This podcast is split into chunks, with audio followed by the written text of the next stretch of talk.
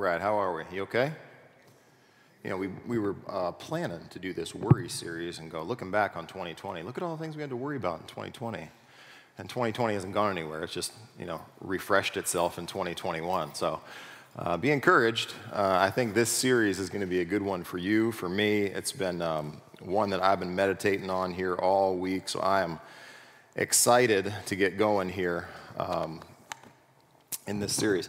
Uh, hang on, let me fix my mic. It's like in my mouth. All right. We good? You got a Bible? Let me give you a little bit of an intro. Why don't you grab your Bible and find Psalm one thirty-one.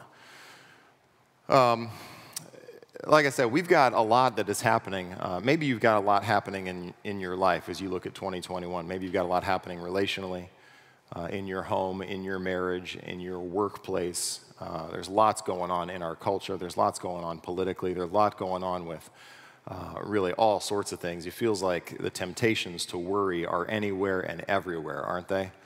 Uh, that everything is demanding your attention and your focus and your drive, uh, mentally speaking.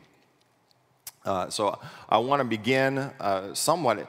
Here's what I want to do is I was talking to Brandon earlier today. We all gather here as a, as a staff team in the morning before you all get here, and we pray for you. We pray for one another, pray for all of those who are going to be a part of uh, what God wants to do here this morning in your hearts and in our hearts. And Brandon said, Uh, you know, Steve, you should tell them when you roll your sleeves up, you need to tell them to roll their sleeves up too. And I said, that's, that's true. Uh, so what we're going to do is uh, I want you to think of these next about five weeks as just uh, a little bit of a counseling session. So we're going to be honest a little bit together. We're going to take the things that are concerning to us, the things that are demanding our mental attention and focus and energy, and I want you to be intentional with bringing those. So here's what I want you to do. I want to challenge you. I'm going to ask you this question, and I want you to do something for me this week. Take the things that you are worried about, and I want you to take one step, and I want you to write them down, okay? Whether put them in your phone, put them on a piece of paper. I want them to get out of your brain and onto a piece of paper. Are you with me? Okay? And I want you to think about, what are the things that you're worried about? No matter who you are, if you're watching online, if you came in the back door of our church today and you've never been in the back door of a church, all of us have things that demand our mental attention, that cause us to think a whole lot. Relationships, money, career, school, marriage, not being married, wanting to be married, wanting children, having children, parenting children, caring for others. There are probably a million reasons for you to worry. And what I want you to do is to write those things down in such a way that you can see them in front of you. And I want to give you one word that is going to sum up our time together that I want you to put next to that list as we go into the next uh, several weeks.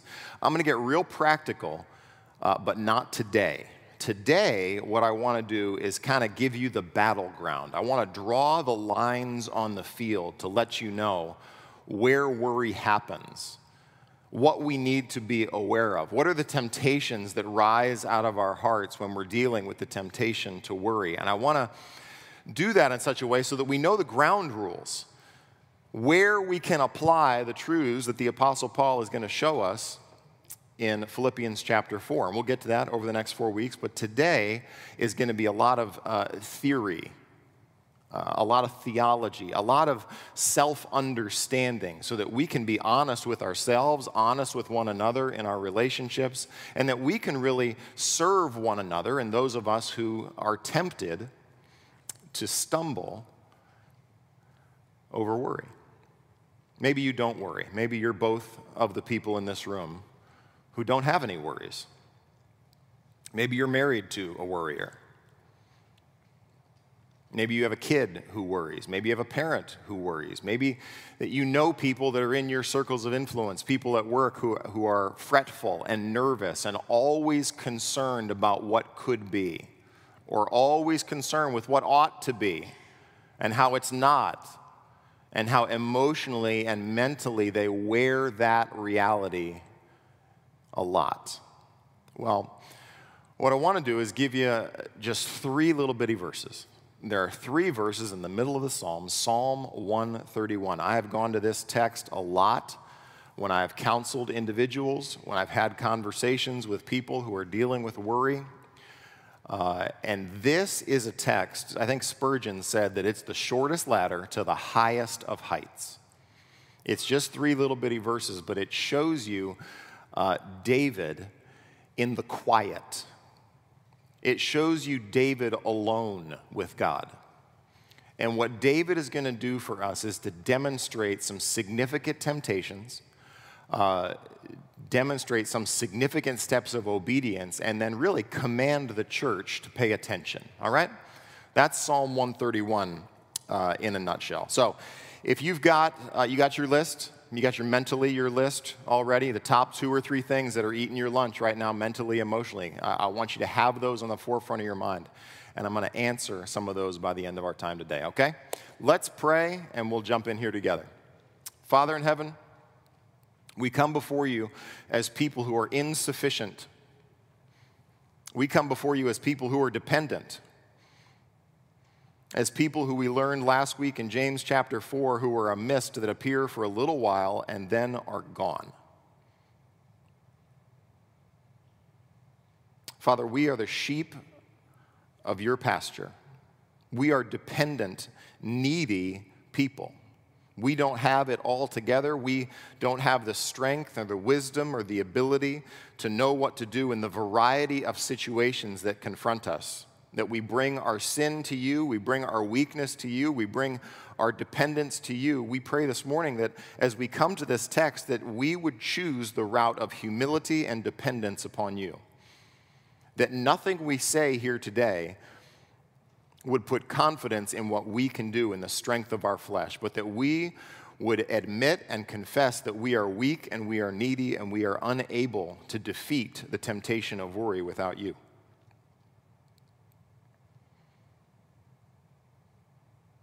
So, Father, as we examine our hearts and we think about who you are, and we take charge of the responsibility we have to steward our heart well, we pray for your grace to do that. We pray for your mercy to do that.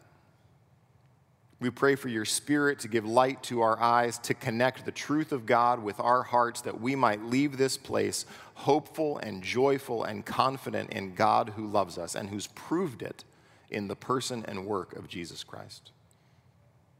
So, Father, we confess our fretting and our worry, the difficulties we have that we bring in here today that come from a variety of places. We set them before you, and, Father, we look to you to be the God who can direct us and guide us and ultimately lead us in the ways of peace.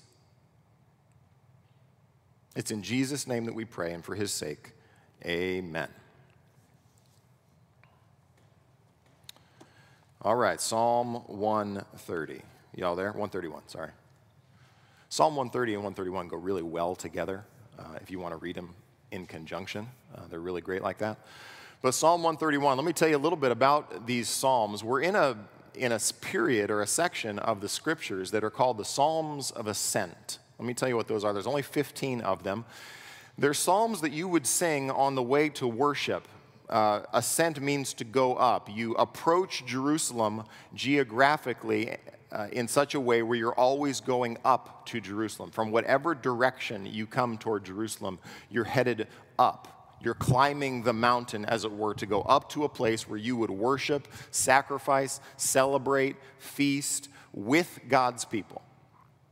So it's the, the Psalms of Ascent are, they're sung during the Feast of Tabernacles. If you know what the Feast of Tabernacles is, it's a time where the entire nation would live and sleep in tents to remember how God led them through the wilderness.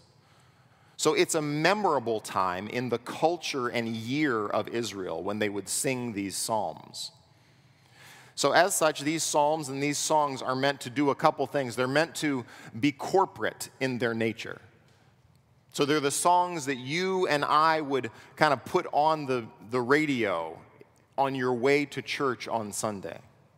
They're the songs that would capture your mind and heart with all of God's people to think about God's goodness and God's provision in the life of his people over a forty-year period, where they go back and they remember, this is how faithful God was. This is how kind God was. This is how God had led us and cared for us and met all of our needs. So as we begin, the sense that I want you to have in Psalm one thirty-one is that these are songs for us.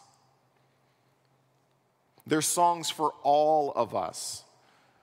And one of the things that I think is very clear, if you worry, or if you're tempted to worry, that worry has a, an element where it isolates. Would you agree? That it has a way of getting you into your own mind, into your own perspectives, getting you away from other people, because often other people don't worry the same way that you worry, and all of a sudden you feel isolated and you feel alone. And what the Psalms of Ascent help us to do is they help us to be corporate in the way that we understand our spirituality. They help us look next to the person with us and around us so that we can address the particular individual sins, struggles, and difficulties that we bring into this place. Did you bring those this morning? Did you bring things in here this morning that maybe other people don't understand? Burdens, sins, fears, worries, and you feel alone. And the Psalms of Ascent are meant to make you a part of the family. They're meant to be a rhythm in the way that we all look away from ourselves and from our own stories and our own individual struggles and sins, and we look to a God who's been faithful in the past, who's faithful today and will be faithful into the future.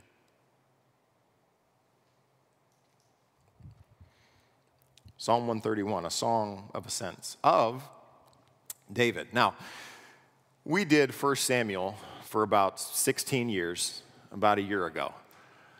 And uh, if you remember the life of David, just broadly speaking, David is the youngest of all of his brothers. He gets anointed by Samuel on the heels of God rejecting King Saul. And David spends years getting ready for the throne. In fact, you have lots of psalms that are in the scriptures that talk about David facing oppressors, David facing people who are trying to kill him, David having to act crazy in front of a Philistine king, so the Philistine king drives him off because David is acting like a, like a, a, a lunatic. David has to run for his life. David has to hide in caves. David has to have spears thrown at him. David fails in his own temptations once he becomes king in the sin of Bathsheba. He has to get confronted by prophets. But one of the things that I think is helpful for us as we get into Psalm one thirty-one is to acknowledge that if you have reasons for worry, David had just as many. David had seasons of life where he wasn't sure what was coming next, where he fled into foreign lands because the king of Israel was after him, where he's hiding in caves, not sure whether or not God was going to deliver him into Saul's hands. He watched as friends and priests were murdered for helping him. So that if you bring in anxieties and worries, know that you're in good company with David. Would you agree? That David has a life where he's got lots of reasons to be worried.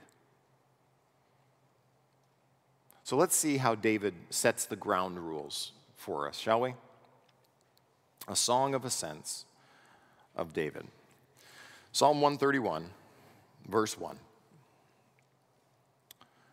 O Lord, my heart. All right, stop right there. Our staff makes fun of me for doing things like getting like two words into a text and then stopping. But I've got to talk about this before we go on, because if you don't have those two words that begin Psalm one thirty-one, all of what I'm about to say is going to feel like self-help. Okay? Please hear me on this. Nothing I am going to say is going to exclude dependence on the Lord. You are not equipped to handle worry on your own.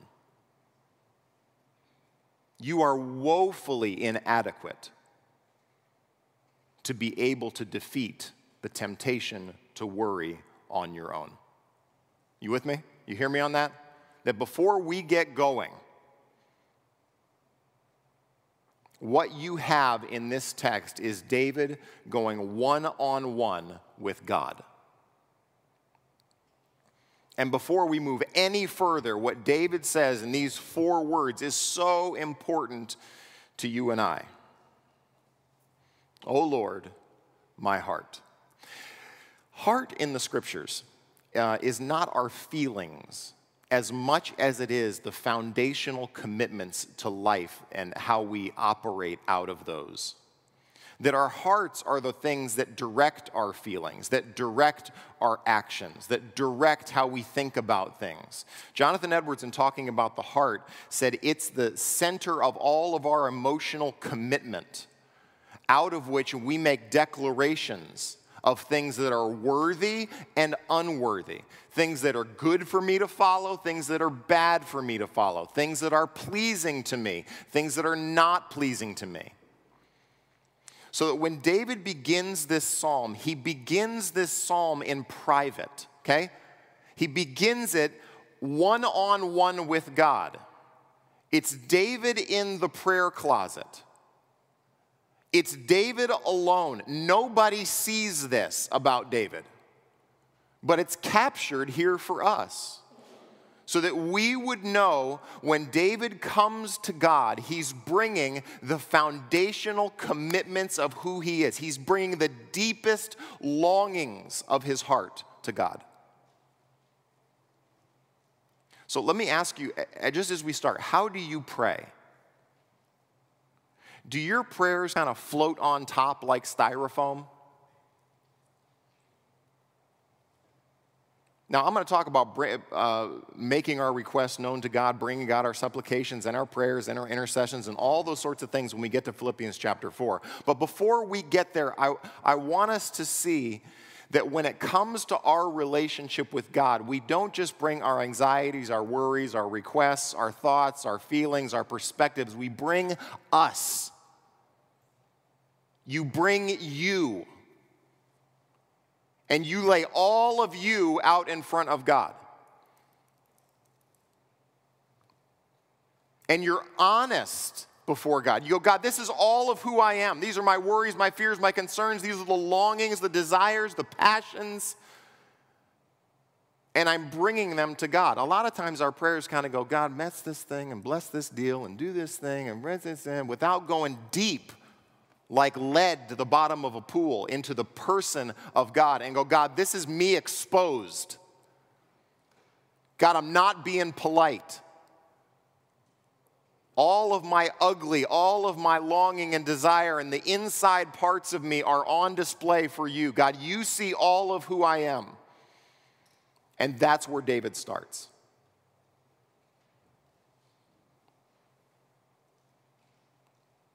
Now, David's going to show us three particular temptations that are going to happen. And they're going to happen in David's prayer life. Did you know you could sin when you pray? You know that? Isn't that disappointing? Gosh, that's disappointing, isn't it? But David's going to show you three particular temptations that show up as he comes to God.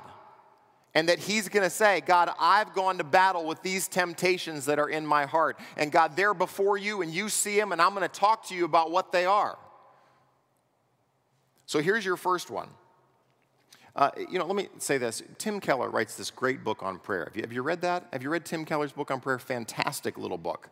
So convicting. I've read it twice, and each time I'm like, I, I don't even know if I know how to pray. Have I ever heard of prayer? I'm not even sure. Uh, he, he has a quote in that book that I think is so helpful as we look at Psalm one thirty-one here. It's a real short quote. Here's what it says. He says, you can't truly know yourself without prayer. It's only in the light of God's presence that you can finally see your heart as it is. I'll read it one more time. You can't truly know yourself without prayer. It's only in the light of God's presence that you can finally see your heart as it is. If you want a true recognition of who you are, of the areas that you want to grow in your life, of the fears and anxieties and worries and disappointments and sins that you have on the inside that nobody else sees, the only way you're going to do that is through prayer. You can't get smarter and deal with those things. The thing that is going to have to happen in your life and in my life for us to grow into the people that God wants us to be is being face to face on our knees before God. You with me? So watch these temptations. Here's what, what David is going to say. O Lord, my heart is not lifted up. Now, that's probably pretty easy to understand, right? Here's David and his relationship with God, and he's recognizing that what he's doing in the presence of God is making sure that his heart is not high, but his heart is low. When you come to the Scriptures and think about the idea of humility, humility is always a choice. And either God humbles you or you humble you. But one of the fruits of the Spirit is not humility. Humility is a choice. It's an action. It's a verb. And what David does when he comes into the presence of God is acknowledge, God, I'm not coming with an arrogant heart. The one way that will guarantee that you learn nothing from an encounter with Jesus Christ is coming with an arrogant heart. And what David acknowledges, listen, we, no matter, because of sin, we all have this tendency to inflate our own maturity, inflate our own perspective, infl- inflate how godly we think we are, inflate the ambitions in our heart that are sinful as really godly, as having this tendency to not be able to see ourselves accurately. That's what causes prayers that skim across the surface like a stone, rather than prayers that begin to deal with the real, honest truth of who we are on the inside. So this has to do with how you view yourself. How do you see you right now? Are you pretty good? You know, there's a, there's a story in, um, it's, a, it's an account of Moses. Uh, and it's the one place in the Scriptures that talk about Moses and his humility, his meekness. And it, it, the author says that Moses was the meekest man on earth. Now, that happens when you spend time with God face-to-face in the tent of meeting. Would you agree? But the thing, the, in the context of where it's spoken, it's in Numbers, I believe it's Numbers eighteen. In context, it's spoken under a, in, the, uh, in a leadership conflict, where Aaron and Miriam say to Moses, God's spoken through us too, Moses, why are you so special? And if you want to see arrogance show up in your heart, watch how your heart responds to what people think of you. You with me? Isn't that the worst? So David says, here's my first temptation. My temptation is to view myself wrongly. And I'm going to I'm going to uh, handle my heart in the presence of the Lord. God, I'm going to humble myself. Peter talks about this. James talks about this. Philippians two talks about this with Jesus, who took on the form of man and humbled himself by becoming obedient to death on the cross. James and Peter both says, humble yourselves under the mighty hand of God, that in due time he will exalt you. It's a choice. Number two, my eyes are not raised too high. Now, watch me. Put eyes up here just for a second. This isn't that I'm doing this. I'll talk about that in a second. It's that my eyes are too high and I'm looking down on others, like I'm doing now. You with me? That my eyes are too high. So the first one has to do with how I see myself. The next one has to do with how I see others. How am I evaluating the other people who are in my life or at my workplace or are doing things that I wouldn't approve of because they're not on my list of approved activities?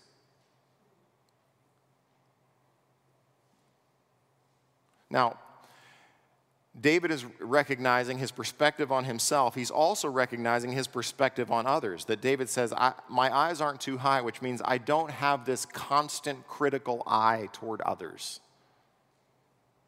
Jesus talks about this, right? He talks about taking the log out of your own eye so that you can see to take the speck out of the other person's eye.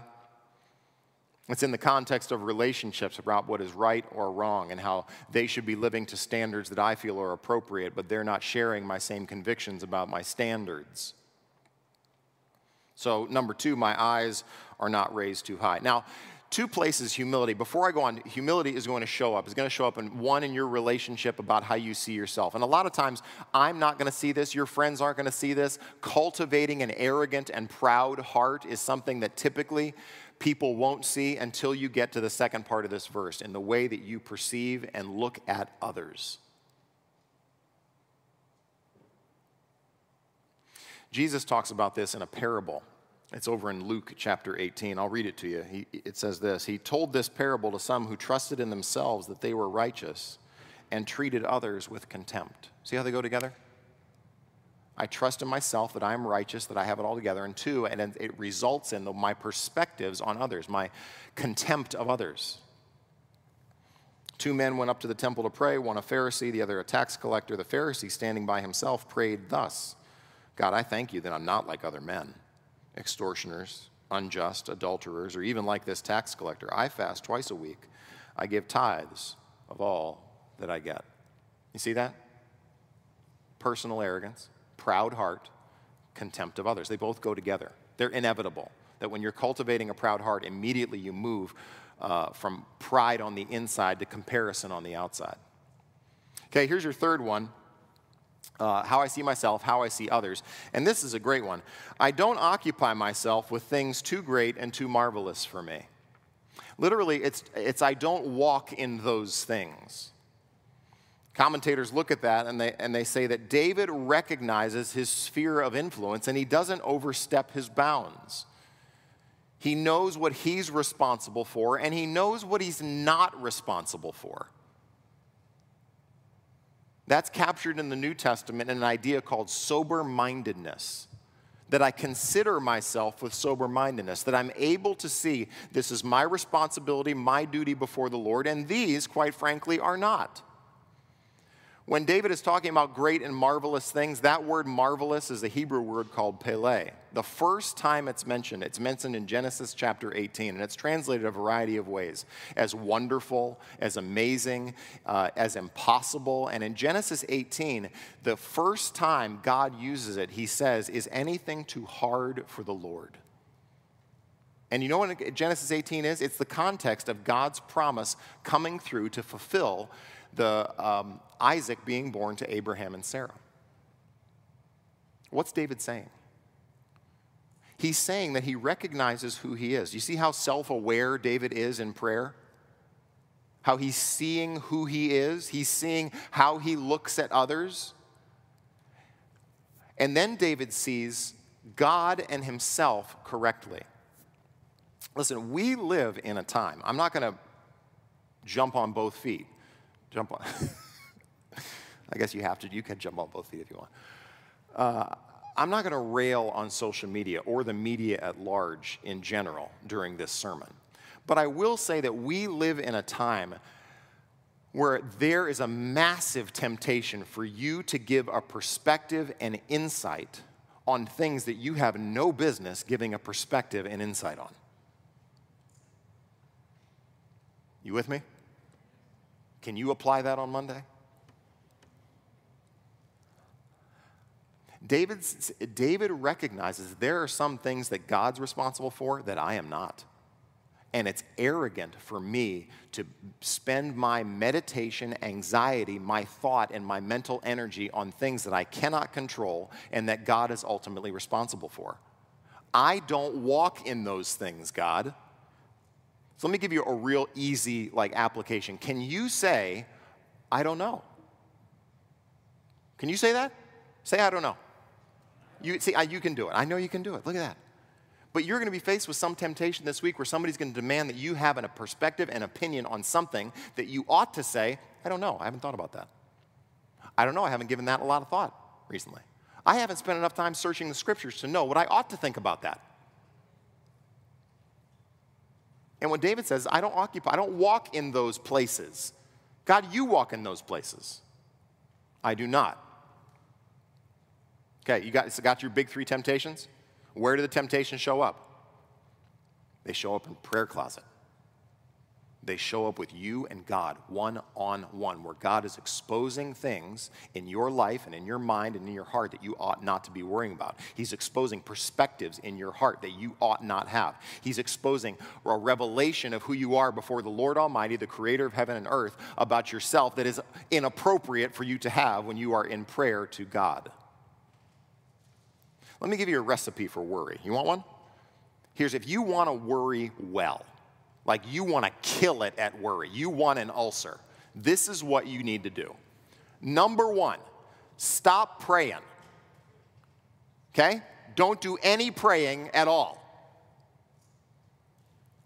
Number two, spend a lot of your mental energies on who you are and who you ought to be, according to some standard that you have on the inside. We all have them. We all have these standards that we carry around, that we uh, provide ourselves, that are just sufficient enough in our mind and heart to make us feel pretty good about ourselves, right?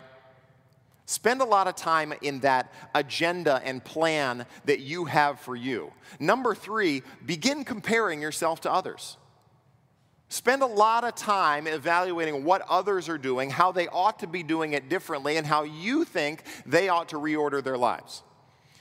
And then number four, spend your time thinking, meditating, and processing things that you cannot control at all. You got that? You, guaranteed, you will get an ulcer. Guaranteed. That's the way to do it.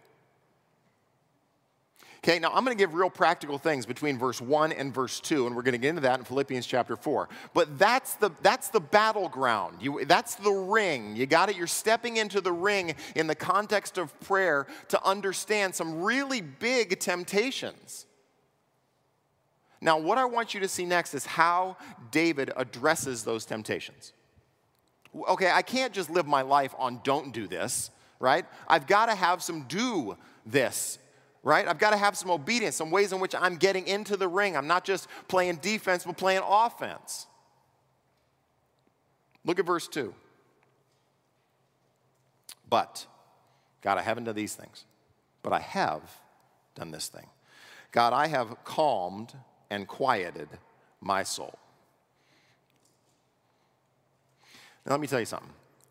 I believe that God, in his word, and through the power of the Spirit and the context of the community of the church that he gives us, and in good friendships, gives us the resources to be able to battle worry and win. You believe that? No? That's okay. I'll convince you. Why doesn't it say, God, you have calmed and quieted my soul?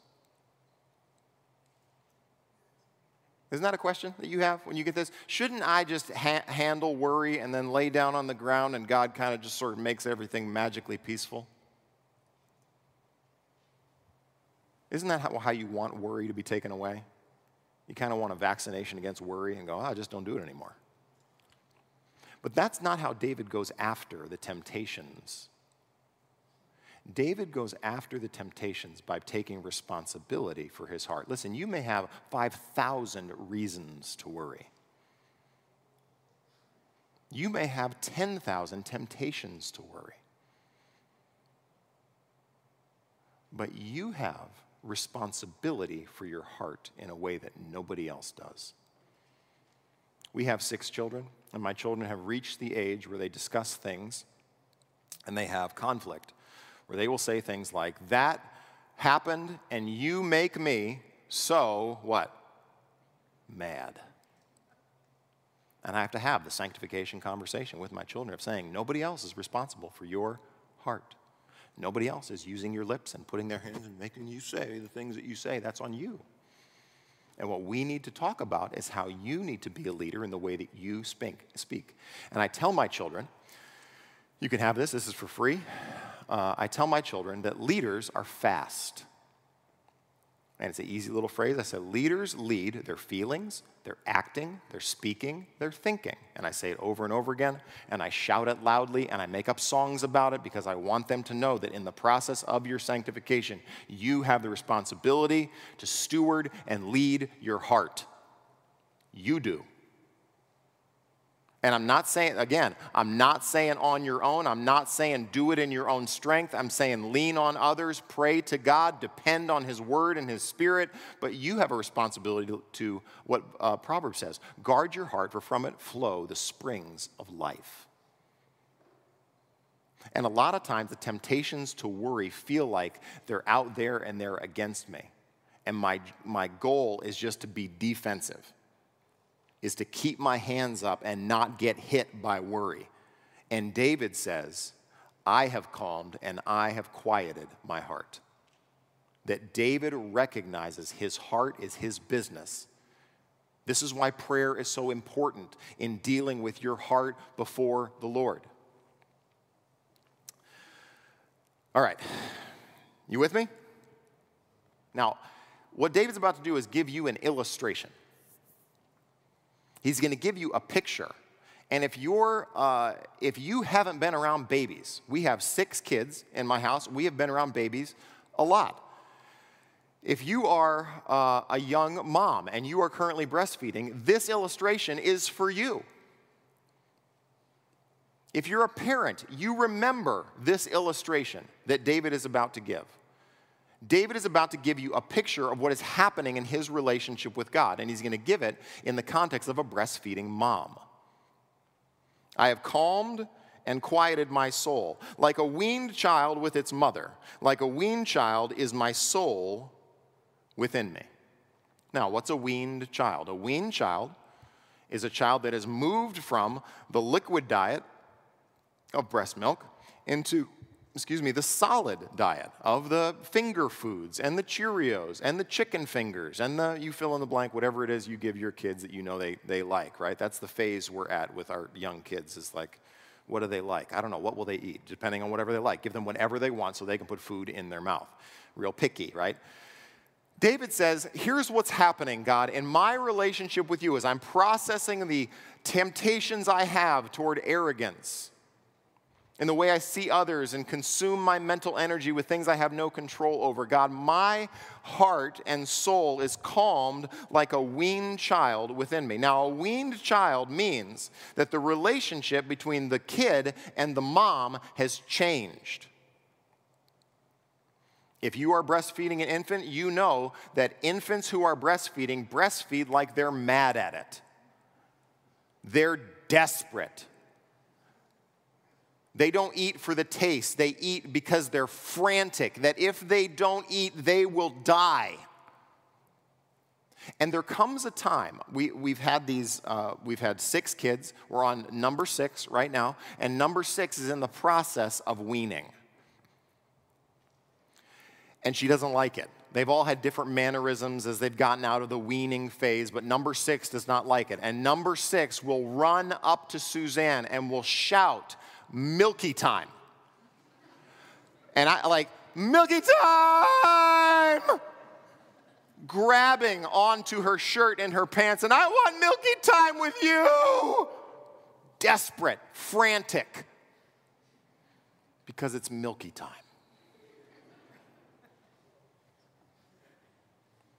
Now, let me pause there just for a second. We know that for her to grow into maturity, she cannot do Milky time forever, right? For her to grow into a young lady who is strong, that she cannot exist on a liquid diet forever. There has to be a change. The relationship between child and mom has got to take on a new tenor for her to reach true maturity. Uh, I was uh, in my early twenties. I'm forty-three now. This is now twenty years ago. I would not call, have called myself a worrier because I was just too arrogant. I would call myself uh, like devoted to discernment. That's what I'd call myself. I really focused on uh, discerning the right things to do. I was really like a squirrel on the inside that was always watching for the, the nut and the tree and the thing, and the kind of coming up the tree and down the tree, and there's around and moving there. That was my heart on the inside. And I had a real problem in my Christian life because I would encounter people in, in the Christian culture, generally speaking, who would talk about God in these massive, these like huge, sweeping, beautiful terms about God's intimacy and his presence and all closeness and all this kind of stuff. And I'd get so mad because I didn't have that. I didn't feel that. That wasn't my relationship with God. And as I look back now twenty years later, and I look back to the time of my life in my twenties, I am recognizing that what God was doing in that time was weaning me off of milky time. He wanted my relationship with him to be different than one of frantic dependence, where I'm always dictating my relationship with God on my terms. Because that's what a breast, if you, if you know, if you've raised children or had children or uh, understand a breastfeeding child, you know that it changes your entire world, right? Moms, am I right? That it reorganizes. Moms, amen? I'd say it reorganizes your whole life, your culture, your plans, because it's milky time. Milky time's got to happen. Breastfeeding's got to happen. I got to be in the car because I can't go in the store because it's just milky time and breastfeeding. All of that's happening. But what David says here is that his relationship with God has changed. God, here is what's happening in our relationship. I am taking the posture of humility. I am taking a posture of dependence because, God, I believe that our relationship uh, has changed and that you are worthy to be praised and to followed, but on your terms, not mine. So that now my soul becomes calm because I move to a place of dependence and trust and humility, not demanding that God answer my prayers on my schedule, my timing, and according to my rules. You with me? And if you're a Christian, in your relationship with God, there will come a time. Did you have God not answer any prayers in twenty twenty? Where you had to put faith and trust in God's character rather than God's timing? Where you had to become dependent on God knowing what is best in his own way, in his own season, in his own agenda, and you had to wrestle with the arrogance in your heart that would hold God to your standards rather than submitting yours to his? Then you know what it means to be a weaned child. See, a weaned child comes to mom not for milk. A weaned child comes to mom just for the presence. Just to be with her, just to sit in her life. This is like the best part of me being a dad because now I can take my three-year-old and get her a drink and she just wants to sit. There's no agenda, there's no plan, there's no demanding. She just wants to be there. And David says, that's how my soul is. God, I'm going to trust your character. I'm going to trust who you are. I'm going to trust your timing. I'm going to trust your plans. I'm going to quiet myself, and I'm just going to be in your presence. Now, here we go, verse three. Let's apply all this. David now turns from, O Lord, to O Israel. See that? See how verse three starts? Let me say, if you want to teach or disciple other believers to walk with God in their Christian lives, you will never do that well unless you spend time with God personally. In your Christian life, you cannot just move from text to text with people. You have got to be in the presence of God dealing with these heart-level issues so that you can step into relationships. Listen to me. David has now done the work personally between him and God to now speak with confidence to who? The nation. That David as the king now stands up in front of the nation and says, Israel, what should they do? Hope in the Lord. From this time forth and forevermore. See, David recognizes this is worry, like I said at the beginning, worry has a tendency to create distance between you and people. And only through relating to God and dealing with these issues in the context of prayer are you going to be able to move into being able to minister to others who are facing these temptations. You with me?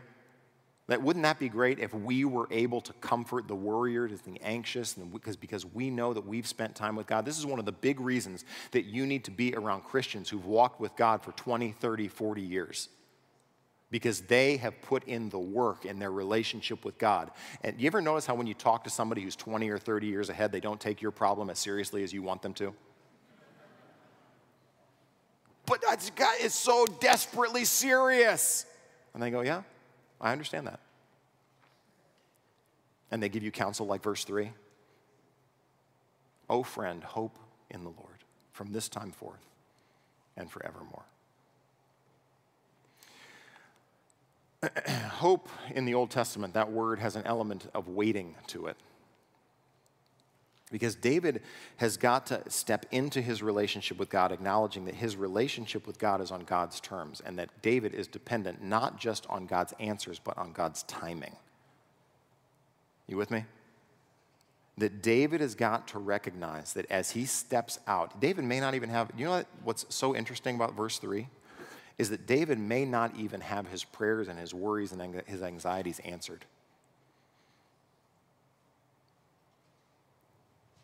That he steps out and says to those who are journeying up to Jerusalem to worship with God, who are bringing their burdens and their cares and their anxieties and all of those things, and it's if David is at the front of the line going, hope in the Lord. If you deal... Maybe I'll say this. Since we all deal with the temptation to worry, worry is always clamoring. It's always frantic. It's always like that non-weaned child in your heart. Would you agree? It's always demanding your emotional and mental energy. And one of the very uh, clear outcomes of worry, of what, a lot of times the way worriers uh, seek to handle worry in their life and in their heart is control. Is I've got to say something, I've got to do something, I've got to handle something, because if I don't, it could all go wrong. And Dave, it was, it's so interesting about Psalm one thirty-one is that God doesn't answer the worrier, the fearful, the concerned, the frantic, with a guarantee. He doesn't answer it with control and with certainty. He answers it with hope. Isn't that frustrating? Don't you hate that?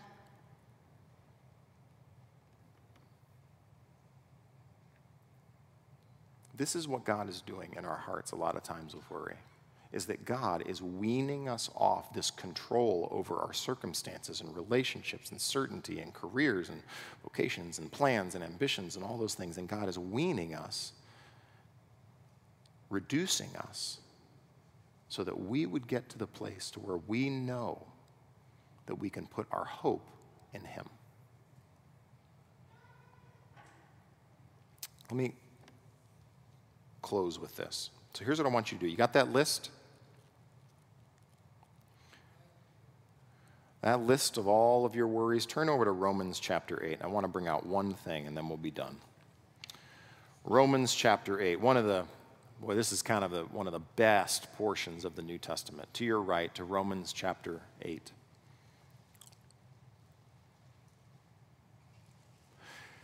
See, when God weans us, He brings us to this, this place where He's, um, He's moving us away. He's making us recognize the tendency in our hearts toward control, right? Concerning our things that are too great and too mighty for us. As I was preparing this, I, th I thought one of the things that is such an encouragement to you and I, when we get to verse three and we go, hope now and forevermore. Hope today and hope tomorrow. Why? Because we serve and worship a God who is unchanging. The scriptures say He's unchanging and in the heavens. And in Romans chapter eight, uh, Paul is writing, and I don't want, I'm not going to pull out everything in this, but I just want to give you a flow, his flow of thought that helps you understand why hope is such a great answer for the temptations to worry. Romans eight twenty-six says this. Likewise, the Spirit helps us in our weakness, for we don't know what to pray for as we ought. Don't you hate, you ever been there? You go, oh God, I don't know, help and stuff, and I'm not sure. God, you know what's happening in my heart. And here's what Paul says. We don't know what to pray for as we ought, but the Spirit himself intercedes for us with groanings too deep for words. And he who searches hearts knows what is the mind of the Spirit, because the Spirit intercedes for the saints according to the will of God. Isn't that great news? There's your prayer life, is that your prayers aren't even wise, but when paired with the Spirit of God, they go right to the heart of God. Now, you got two things happening here. You got the prayer life, and now Paul's going to give you good theology. Look at verse twenty-eight. And we know that for those who love God, we know. Underline that if you want something to underline. We know that for those who love God, all things work together for good, for those who are called according to his purpose. For those whom he foreknew, he also predestined to be conformed to the image of his Son, in order that he might be the firstborn among many brothers. And those whom he predestined, he also called. And those whom he called, he also justified. And those who he justified, he also glorified. Prayer, good theology. Let's see what your response is. Look at verse thirty-one. What then shall we say to these things? Why does prayer and the word of God and hope in the character of God make sense? Look at his response. If God is for us, who can be against us? He who did not spare his own Son, but gave him up for us all, how will he not also with him graciously give us all things? You know what the all things is in context? It's every single thing that'll help you be conformed to the image of Jesus Christ. God's ambition for you is not to make you fretful, but to make you like Jesus. And he loves you enough to wean you off of control and arrogance and pride and comparison and spending your time and thinking about things you ought not be spending time on, to bring you into a point of dependence on him, just like Jesus was in a point of dependence like him. And Jesus and his life and his death and his burial and resurrection are the down payment that God is fundamentally for you. You hear me? That you bring in all these worries and concerns and anxieties and think, I don't know what God's going to do. I'm not sure where God is. I'm not sure what God's going to answer. I'm not sure what, what he's happening. And you brought him in here this morning into the back door of the church, and you're not sure if God is even for you. Let me tell you, in Jesus Christ and what he has done through Jesus, God is for you. He will stop at nothing to conform you to the image of his Son, and he will take every situation, every circumstance, every broken area of your heart, every temptation toward pride and worry and anxiety, and sanctify you and grow you and develop you so that you can say, like Paul does, if God is for us, who can be against us? Because isn't that the temptation to worry? That I'm left on my own. And the answer is no, you're not.